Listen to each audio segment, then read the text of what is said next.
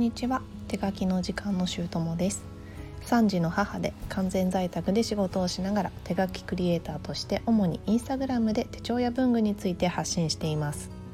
今回は年始にブログサービスのノートやオトログアプリのボクソノートでお話しした今年2022年にやりたいことを1年の3分の1が過ぎた今振り返りながら残りの3分の2について考えていこうと思います。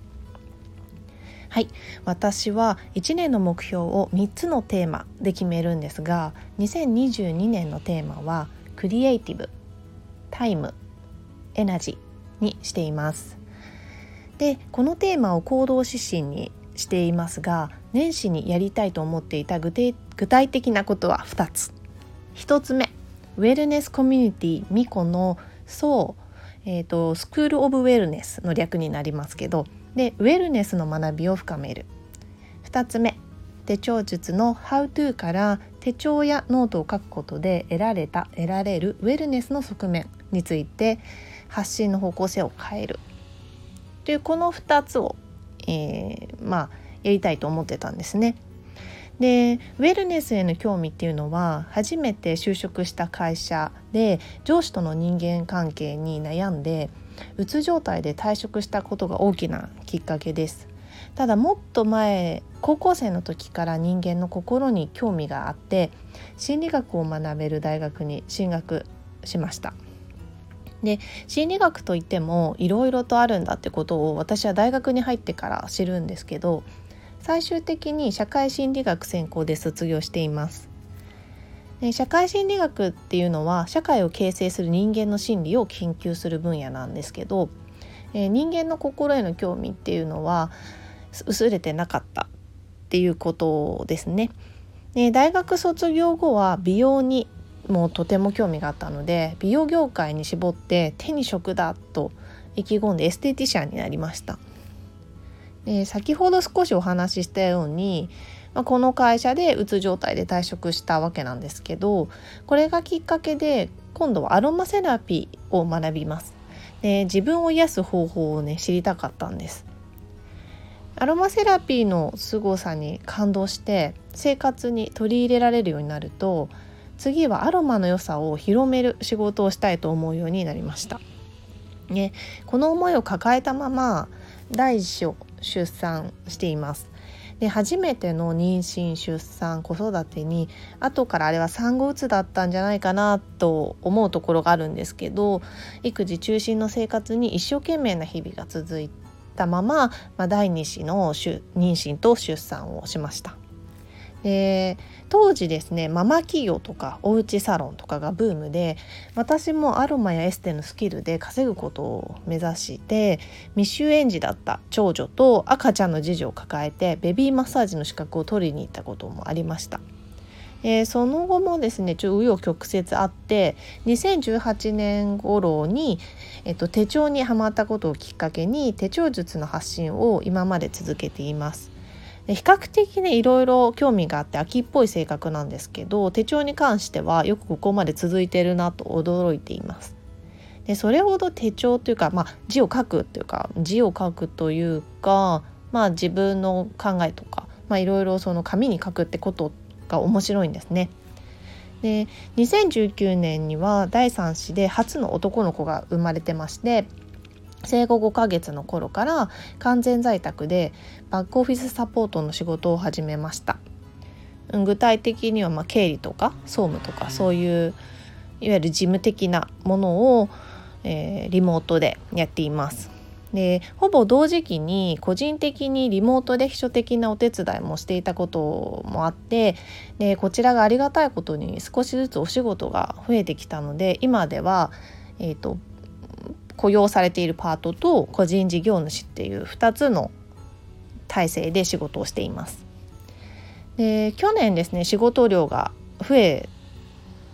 て心に余裕がなくなった時期がありました。でその時に理想のワーク・ライフ・バランスを考えるようになったんですけど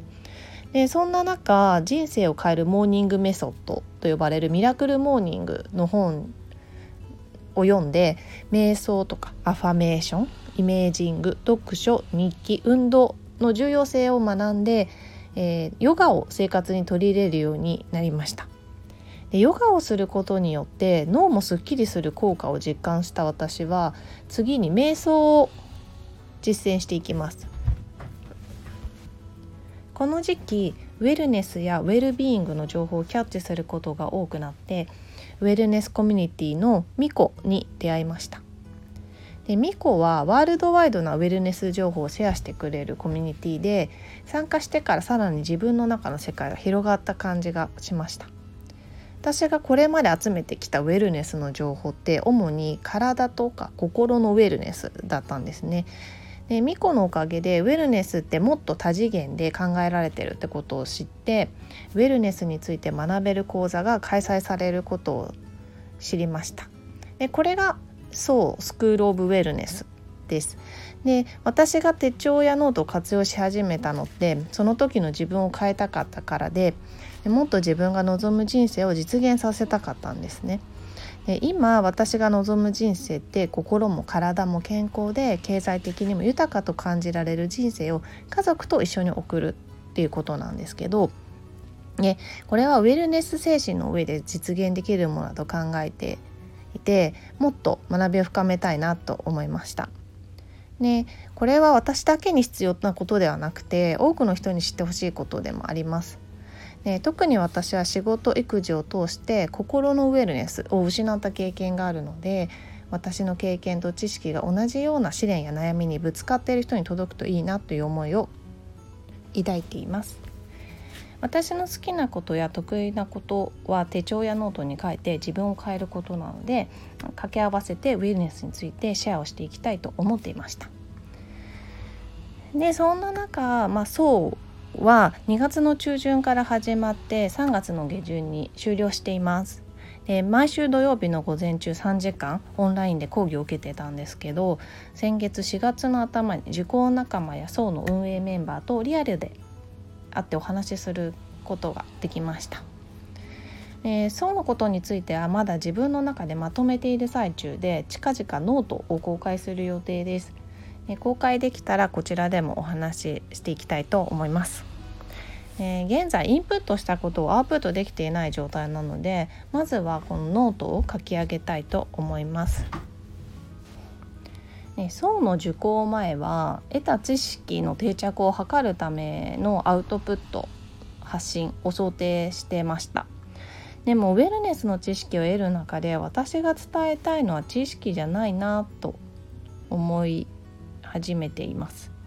えそうではさまざまな分野の専門家ガイドの方から最新の情報だったりご本人ならではの情報を聞くことができたんですが